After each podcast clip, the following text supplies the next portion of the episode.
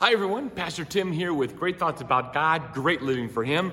Have some verses out of Romans chapter 15. Listen to these first two verses out of Romans 15 1 and 2.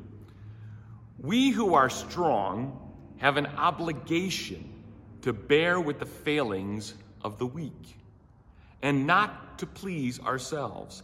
Let each of us please his neighbor for his good to build him up.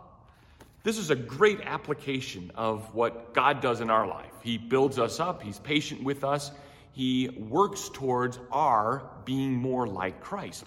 And so Paul says the reverse is true with us when it comes to dealing with others.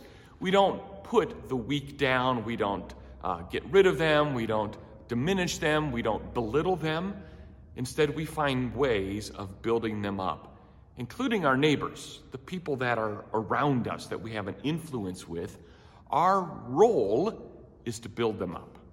I don't know who your neighbors are today, who you're going to be around influencing, but whoever that might be, spend some time really thinking not about their weakness or their needs, but just how you can build them up.